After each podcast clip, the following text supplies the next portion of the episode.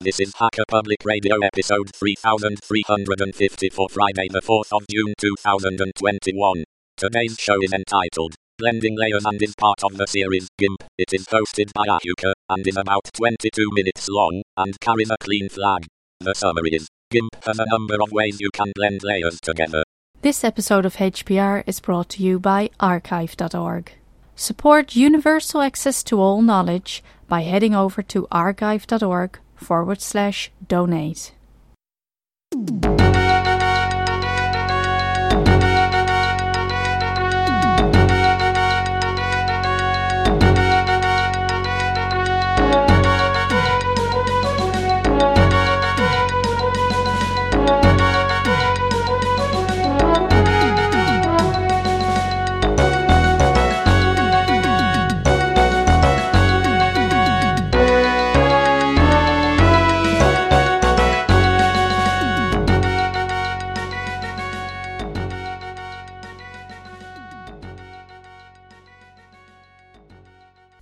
Hello, this is Ahuka welcoming you to Hacker Public Radio and another exciting episode in our continuing look at GIMP, that wonderful GNU image manipulation program that lets you do so many wonderful things. Uh, and today we're going to take a look at uh, really kind of open the whole discussion of blending layers, which is a big deal. Um, and in fact, it's going to take us several episodes to get through all of this. Um, and, you know, if you're getting the impression that, you know, layers are a really big deal, well, they're a really big deal. So you've got the right impression indeed. Now, uh, blending layers. Uh, this is where, in, in this particular one, we're going to get into uh, opening up some of the mathematical processes involved. Uh, because digital image editing is a process whereby mathematical expressions produce something you can look at. Now, there's two different ways that mathematics can enter into this. In a raster type program, which is what GIMP is, uh, that means that each pixel has numbers that represent the four possible channels red, green, blue, and alpha. And those numbers determine how that pixel will appear in the image. Now, a vector based program like Inkscape, in contrast, uses equations to define overall elements in the image. Now, these two approaches mean that each program has strengths and weaknesses, so you would be well advised to choose carefully. For example, if you're creating an image that you want to resize at will without a loss of clarity and sharpness, you really have to do that in a vector based program like Inkscape. The equations don't care about scale. So you can scale them up, scale them down, they're going to look equally good at any scale. However, a vector based program cannot reproduce photographs very well, since photographs are inherently raster based. Now, because GIMP is raster based, it is great for working with photographs. And you can make use of the mathematics to manipulate the pixels, which is what GIMP does in essence. And one excellent example of this is the ways you can blend layers. Since the individual pixels are just numbers, you can write algorithms to combine them in different ways. Now, one of the simplest is by making use of the opacity control on each layer. Uh, so what that is doing is manipulating the alpha channel value on each of the pixels in an image on a particular layer. So that's really what you're doing there.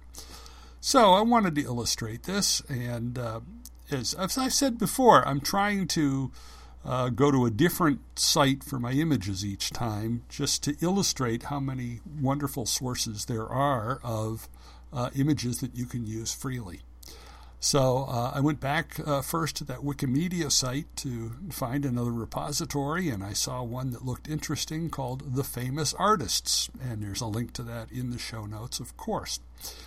Um, so, the famous artists, these are digital images of artworks created in previous centuries and are all in the public domain. Uh, so, and I'm, I'm going to apologize in advance for mangling some names here because the image that caught my eye was from a Korean artist, and I don't speak Korean. I'm very sorry. So please don't, if you are Korean out there in the audience, please don't laugh at me too much. Uh, so uh, there was a pretty famous painting by a Korean artist, Jeong Seon. Um, and it is a painting of a famous mountain in what is now North Korea, and the painting is called Geumgang Jeondo, or General View of Mount Geumgangsan. Um, and there's a link in the show notes if you want to check this out, and you can see the manipulations I do on the web page, which is also linked in the show notes. So, to illustrate what you can do, I open this picture in GIMP 2.10.22, which is the latest version as I write this. Uh, since this image is a JPEG and I wanted to work with transparency, the very first thing I had to do was add an alpha channel, which I did by right clicking on the layer in the Layers window and clicking Add Alpha Channel in the pop up that resulted from that. Next, I created a second layer, which I named Background. This layer is the exact same size as my original image, of course, which makes this easy. That's why I do these in a certain order. You know, anytime you've already got an image there and you create a new layer, that new layer will always be the exact same dimensions. Uh, so, with that, I then turned to my gradients panel and selected yellow orange and just dragged that across that layer to fill it with this gradient. Uh, so it was uh, a little yellower on the left and uh, more orange to the right. Filled my new layer with this gradient. And I made this new layer my top layer, which meant I could not see any of the painting. But uh, if you take a look when you have a layer selected, right above the uh, the layers, there's a thing called opacity, and that opacity control applies to whichever layer is the active one. So uh, this yellow orange layer was the active one. Remember, you can always tell what's active by looking for the thumbnail that has a white border instead of a black border. That always tells you which one is active. Um, so, with the uh, with my yellow orange layer as the active layer, I reduced the opacity using the slider and got down to 35% on that and got a really nice combination as a result. Uh, and you can see the result I got on my website, uh, which is, again, link in the show notes. Uh, it was a very nice effect. I was very happy with that. Um, now, I could have done it a slightly different way. I could have put the painting layer on top and then reduce its opacity, but in that case, to get something similar, I would have to reduce its opacity to around 65%. So you can see the mixing, the blending is about 35% the color and 65% the painting. All right? So this, this type of blending is pretty straightforward. It's not too complicated, but you can do more. And that brings us to the topic of layer modes. Uh, now in GIMP 2.10, there are 38 layer modes. Now, these are also referred to in, in some occasions as blending modes, so get used to both of these terminologies if you go looking for uh, stuff on the web. And they're sorted in uh, into seven groups. And the seven groups are normal, lighten, darken, contrast, inversion, HSV components, and LCH components. Now, if you check the GIMP documentation for GIMP 2.10, you'll discover that a number of these modes are not documented. The 21 modes in the previous version, 2.8, are documented, but not the 17 new ones. Now, that poses a problem for this tutorial since I cannot see the precise equation or algorithm used in these particular modes. Now, there are still some decent resources available, including some YouTube videos and websites. I've got links to them, uh, to them in the show notes. Um, and I would say they w- would repay a little attention. Uh, there's a, for instance, there's a tutorial specifically on LCH blend modes uh, that I found on a website. Um, a couple of YouTube things. Um, in particular, Mike Davies did a uh, all layer modes explained video. Very nice. Uh, there's also a good general discussion of the concepts and mathematics of this on Wikipedia, and that's also linked in the show notes. Now, in this case, that's not a detailed documentation of each mode. It's more like background. What you know, what is all of this stuff about? Uh, it's not limited to GIMP, since Photoshop modes are covered, um, and these are. It's not just GIMP and Photoshop. I think uh, a lot of graphics programs, uh, raster-based graphic programs, are doing similar things. So it's a good theoretical background to how all these blending modes operate. And if you want to dig into it, again, link in the show notes, uh, some good information there. Now, as with other operations, these modes use equations to determine how to combine two layers on a pixel by pixel basis. The mode is set on the top layer. So uh, if you remember from uh, what we just talked about, that above the list of layers in the layer window, there's a thing that says opacity that you can slide back and forth. And right above that is the layer modes, and that's a drop down selector. Um, so, um, whichever um, you, you need to select the top layer and then with that layer selected, you can choose the layer mode. So that's the way this thing works. Uh, this means, of course, you need to have two layers to accomplish anything. So I thought, okay, good, need to get some images. So this time, uh, do something different. I went to the Creative Commons site uh, of freely reusable images. And while I was there, I made a small donation to support their work as my friend Door to Door Geek likes to say, support the people who support you. Now, if you go to this Creative Commons site, you can search, um, and so um, I put in some search terms. Uh, the, the site has works under a variety of Creative Commons licenses, but you can filter the search results by license type. So, just to be safe, I filtered on CC0 licenses and grabbed a picture of a dog because I really like dogs. Um, and I've got a link in the show notes if you want to see the full image that I got. And then for contrast, I found an image of some toy figures.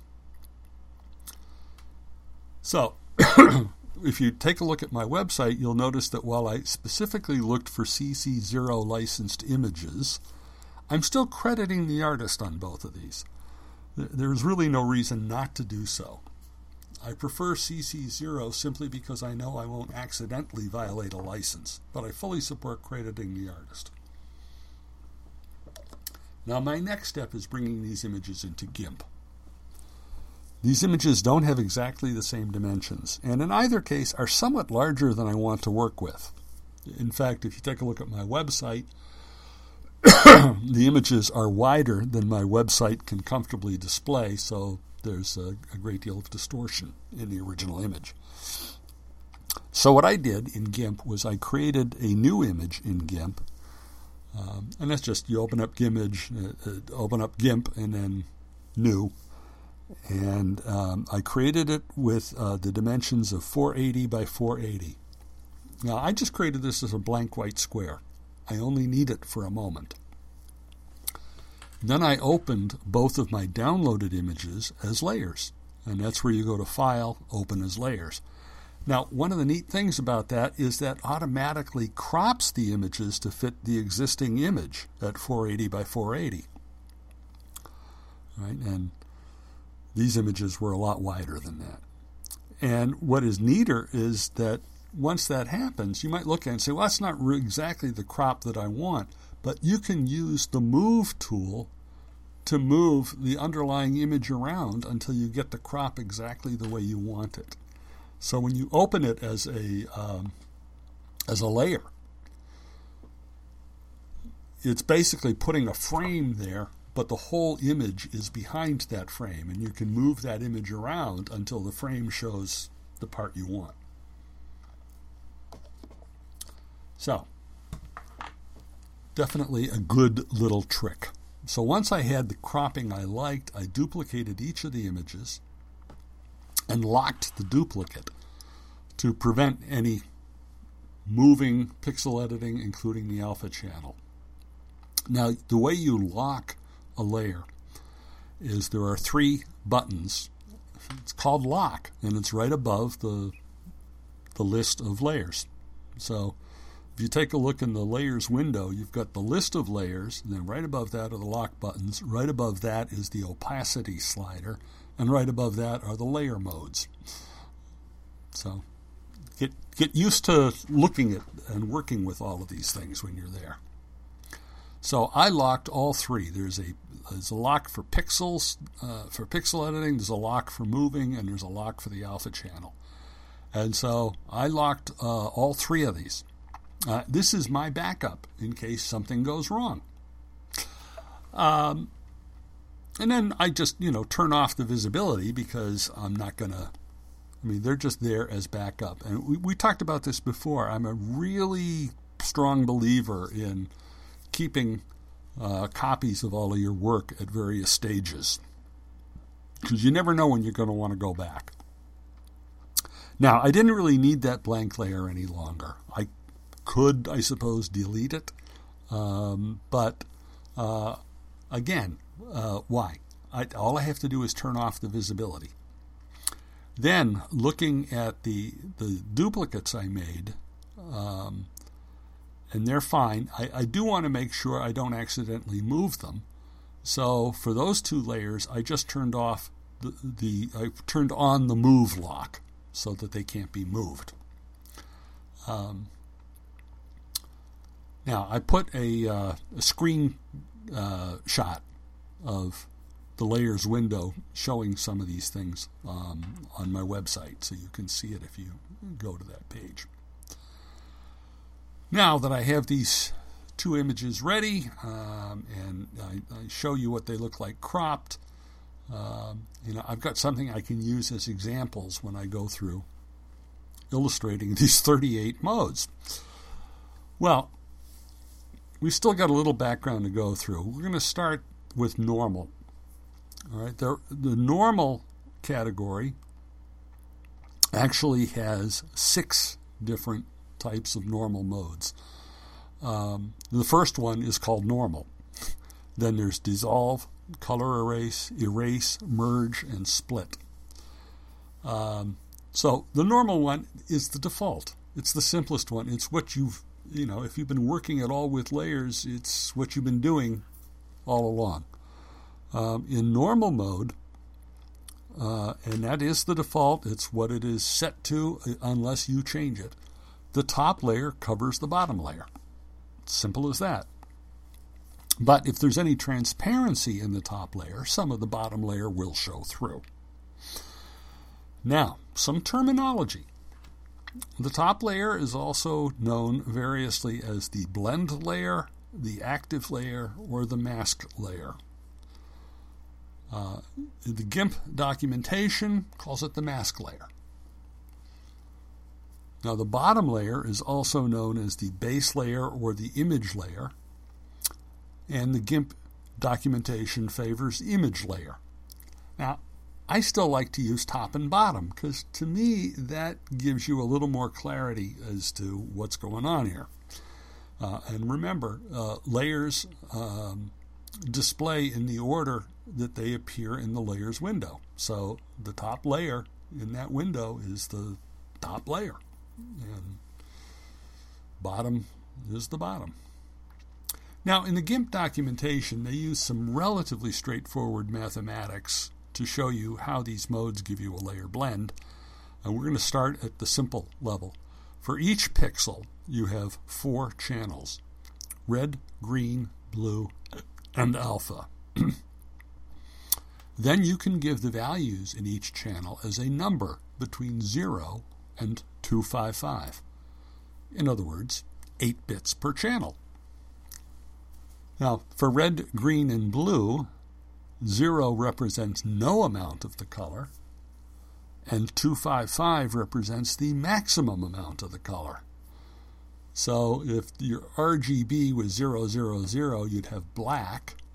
If your RGB was 255, 255, 255, you'd have pure white.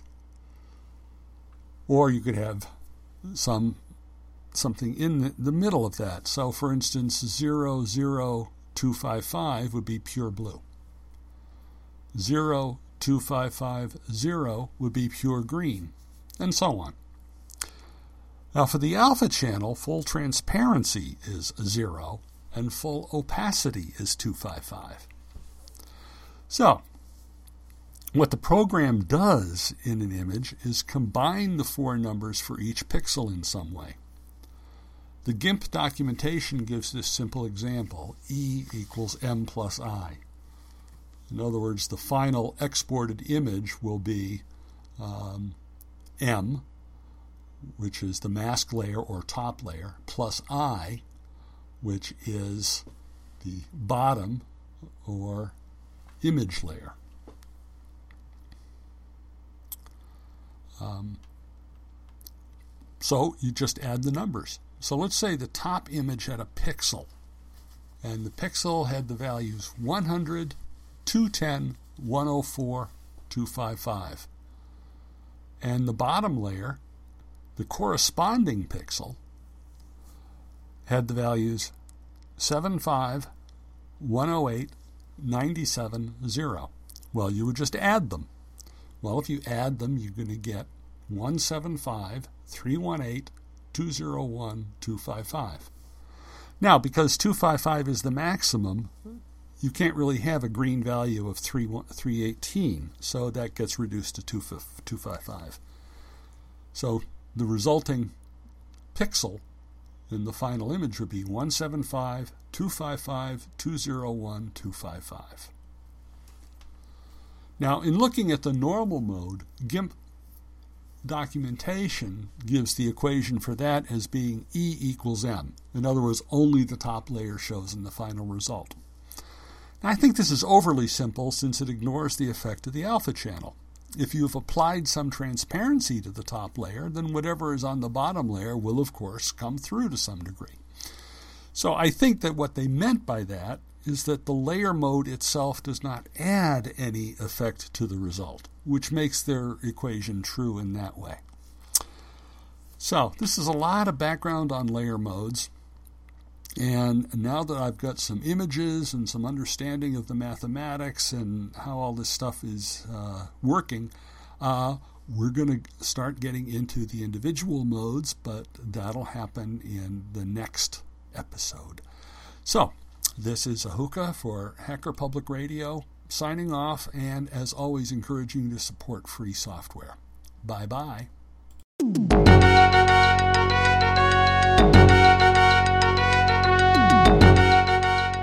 You've been listening to Hacker Public Radio at hackerpublicradio.org. We are a community podcast network that releases shows every weekday, Monday through Friday. Today's show, like all our shows, was contributed by an HPR listener like yourself.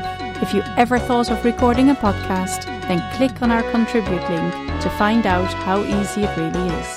Hacker Public Radio was founded by the Digital Dog Pound and the Infonomicon Computer Club and is part of the binary revolution at binrev.com. If you have comments on today's show, please email the host directly, leave a comment on the website, or record a follow up episode yourself. Unless otherwise stated, today's show is released under a Creative Commons Attribution Share Alike 3.0 license.